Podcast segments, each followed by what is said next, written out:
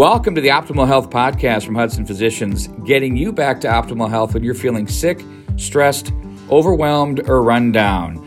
Today we have Brandon Bogdalek from Cresa, Minneapolis. He's the VP of Corporate Solutions. By the way, uh, Cresa is a full service real estate solution. They're tied in with Hudson Physicians working on that terrific new building, and they manage the whole process from start to finish. And also joining us here is the man who made that decision to bring them on board is Matt Brandt, the CEO of Hudson Physicians. What we're going to do today is we're going to take a deep dive into the work being done on the new building, the technology solutions that Cresa and Brandon are providing that translates to a better experience for all when visiting the facility. So we will get this thing ripping right now. First of all, Brandon, hello to you and welcome aboard. You and I have had a nice chat. I feel like I've known you my entire life. yeah, thanks for having me on. I really appreciate it. And uh, Matt, good to see you as always. Yep, always good to be, good to be here. Well, let's just jump in here. This has been uh, a two and a half year process uh, prior Yeah. with Cresa to get things going. And, you know, how did you come upon them, happen upon them to become your solution? Yeah, no, that's a, good, a very good question. We uh, actually, it's you know, just like anything in life, it's people you know and network you have. And other uh, CEO I used to work with, um, his name is Brett Wilde. He worked at uh, different groups around town. He actually introduced me to Cresa uh, through that uh, through that channel. So he, that, through other work they've done, I knew knew about them, and then uh, having a direct connection with, an, an individual had got it kick started. So. What stood out about them? What attracted you to them? I think it was just a little bit of the, uh, the for number one, it's the owner rep kind of model, which is basically a model where they help consult and represent the owner. Typically, the way it works in um, real estate is a group like myself would hire real estate, but they get paid a fee for all the transactions. What happens when you get all the transactional only fees is you sort of have everybody's kind of in it for just making the transactions happening and not really doing all the planning and all the, The other work. parts, all the work that really goes Yeah. with it.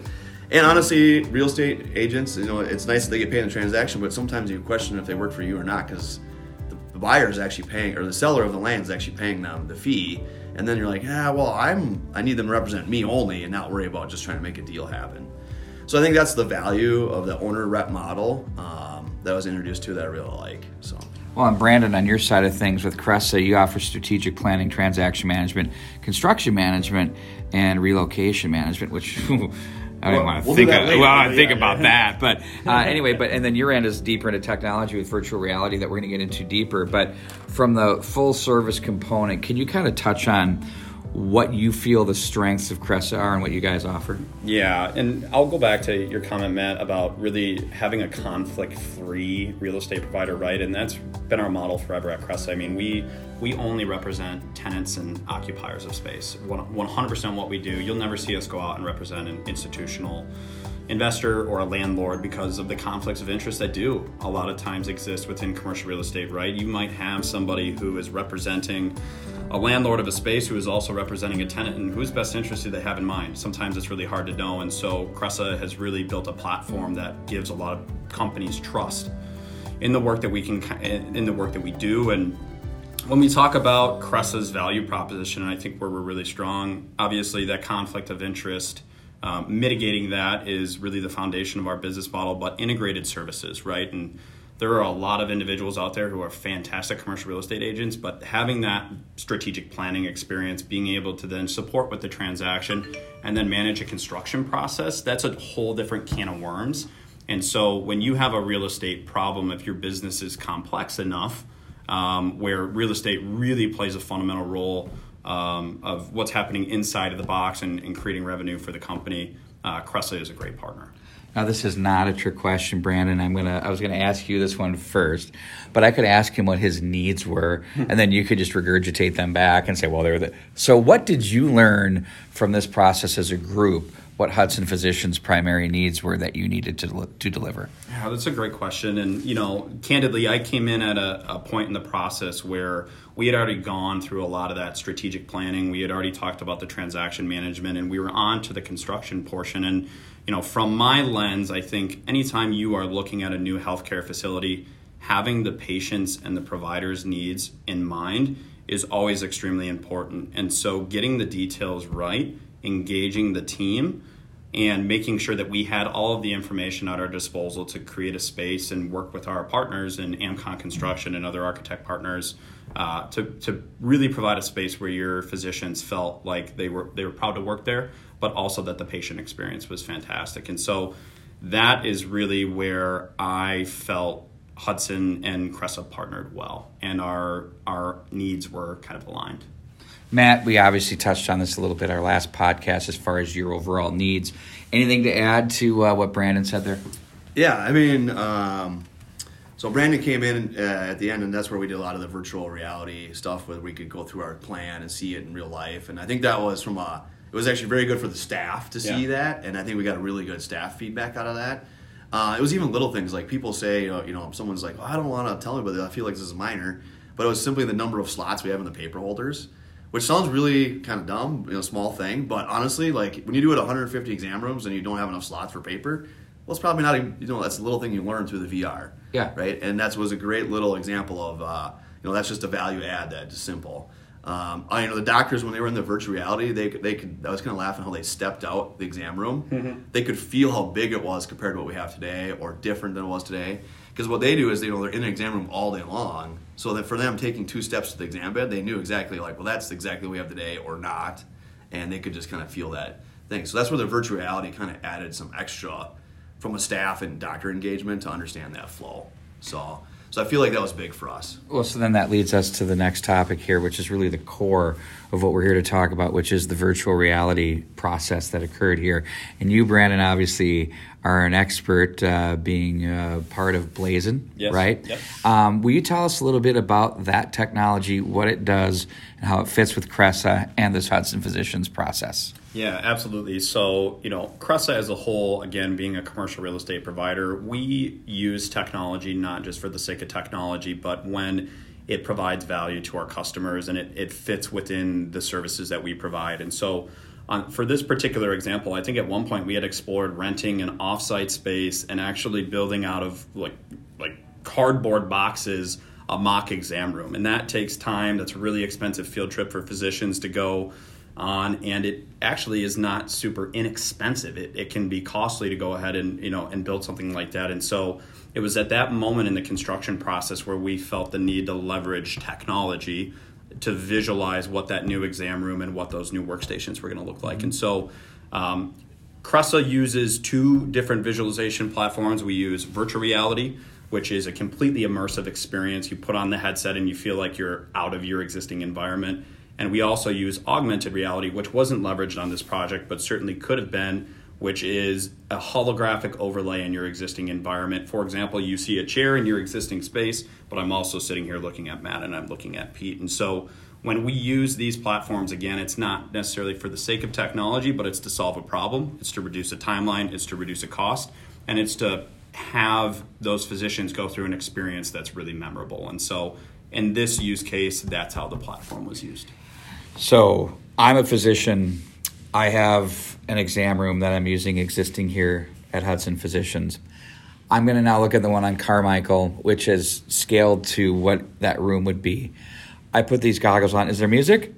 There could be. Okay, well, I mean, you No get, get, I mean, get it down, No, right? music. Yeah, make me feel chill. the exam rooms? Yeah, exactly. so let's just get the whole experience. So anyway, so but you can you can feel the depth of the room as you kind of mentioned there, but then you can look at things. But there's some things that you and I discuss, like outlets are staying there.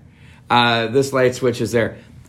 You so you don't want to get into the weeds, but from the experience of the tenant of that room, they may, like you said, if if they do uh, therapy type things, they might not want an exam table. Right. So, uh, ta take us through the process of what you experienced as a group with that. Yeah, so when it comes to getting feedback, qualitative feedback on a VR experience, we find that it's good to get five to seven stakeholders from each individual group to provide feedback for, from a qualitative perspective. Any more than five to seven, sometimes you get too much information and you've already really established the trends that I think are going to inform the design at, at five to seven. And so what we tried to do is get a really nice blend of physicians from different backgrounds. We also had nurses, which, by the way, were fantastic in providing feedback and a really, really important stakeholder in this process. And so you put them into that experience, and of course, based on their perspectives, they're going to call certain things out that are very important to them. And you see those trends across the different specialties, whether it's family practice or it's OBGYN or it's somebody who's focused on mental health. And then it's our job as a team to collect that information and identify the most important trends and then use that to inform the design of the space. And that I think was really successful on this particular project for the spaces that we focused on. So, what feedback, Matt, did you get from your team about the experience? Uh, I mean, I think the employees here really enjoyed going through it. I think it made them feel like they're engaged with the process, and we had a lot of good feedback out of that. There's and it also has the coolness factor, kind of like you know, hey, this building's for real. Yeah. This is what it looks like. This is really cool. Um, so we had a lot of that and created a lot of excitement from the staff. Um, and so I think that was good. And then on it, like I said, it did add a lot of value. So we were able to do little things like we had, you know, more computer workstations because you know can't have enough places to plug in your laptop nowadays. No. You know, and it's just all those little things that just added up to be a much better design. I think by the end. So, so I think that was the biggest part of it, just the engagement, and then combine that with just good feedback. So. So then, from that part of the process, you take this feedback and you go back to the architect, correct, architectural firm, and uh, say, okay, here's our updates. We spoke a little bit. I think it would be interesting because I think if you've been in this business for a long time, you, you don't want to have to redo too much stuff because you've been cookie cutter. I would assume. So what this does is it really forces the part of design that way to really examine itself and, and make those changes and maybe learn something from that. Do you feel as though that part of the process is occurring where you go back to an architectural part of it and they say, wow, thanks for the feedback? Yeah, I do. You know, on this project in particular, our architect and general contract partners have been amazing. It's been a really collaborative process. And so when when our team was working on doing the visualization work, we weren't doing that in a vacuum, right? We were partnered with um, the architect to get a lot of the 3D models into the experience. We were working with the general contractor to get the dimensions in the space. And so we by no means replaced those efforts. They're an extremely important partner in this process. Um, and when we were going through that experience, we actually had general contractors and architects who were watching and participating with us in the VR demonstrations. And so that qualitative feedback that was delivered to Cresa was also delivered to the partners. And so when you get back together in a room, it's very easy to collaborate and have that conversation. One thing that I think we're continuing to work on, right, is w- when you put somebody in the VR experience, um, and you ask them for their feedback, it, they're going to give you feedback in all different dimensions, right? And again, this really comes down to what are those important themes that we can take away. Some people are going to be detail oriented, some people aren't going to like the color of the floor, but the flow of this space, how we've put a, a scribe in, in the space with a physician, um, the workflow of the space were the most important themes, and I think that we learned a lot. You have a number of partners now, Associated Eye Care uh, TCO, among others, that'll be part of this facility. Were they able to participate in this part of the process, or was that more of an Hudson Physicians deal? Yeah, no, this is more. We just worked directly with Hudson Physicians, worked with Cresa. Um, those other two groups actually have a different design firm they like to use, but I do know that uh, uh, they've had some. discussions they might want to rethink it. They've had some discussions now since then. Uh, that's also the difference between being large and big. I think that's where Cresa really helps a group like Hudson Physicians is that we're not as big as Twin Cities Orthopedics. Yeah. And so because of that, we haven't built 16 buildings in the Twin Cities. So that's why it's really nice to have a partner that's an owner's rep that helps us through the entire process. I don't have a facilities management guy. I don't have a director of uh, you know building management. I don't have you know uh, attorneys in house and leasing guys in house. So by having kind of that owner rep, they sort of started us from the beginning, looking at sites. You know, they walked us all the way through the purchasing process, through the city entitlement process, and then all the way even to design, obviously, as we're talking about now. But and then we're not even done yet. We got to move into the building and all that stuff. So they help with all those things as well. So I think that's where um, Cresa's role helps a group our size really well. Um, just a different kind of framework. So, a happy staff, comfortable staff yields happy patients, happy community. How does this benefit everything you've done with Cresa and Brandon and the whole process? Long term, does this help benefit um, efficiency and uh, delivering patient care, getting more people in and out, and their overall feel of the process? Yeah, I mean, from a patient perspective, I think when you go to the new building, you're gonna it's gonna you're gonna feel like you know, hey, it's obviously gonna be new, so it's gonna have that little new newness factor. But I think it's gonna be efficient as far as getting in and out.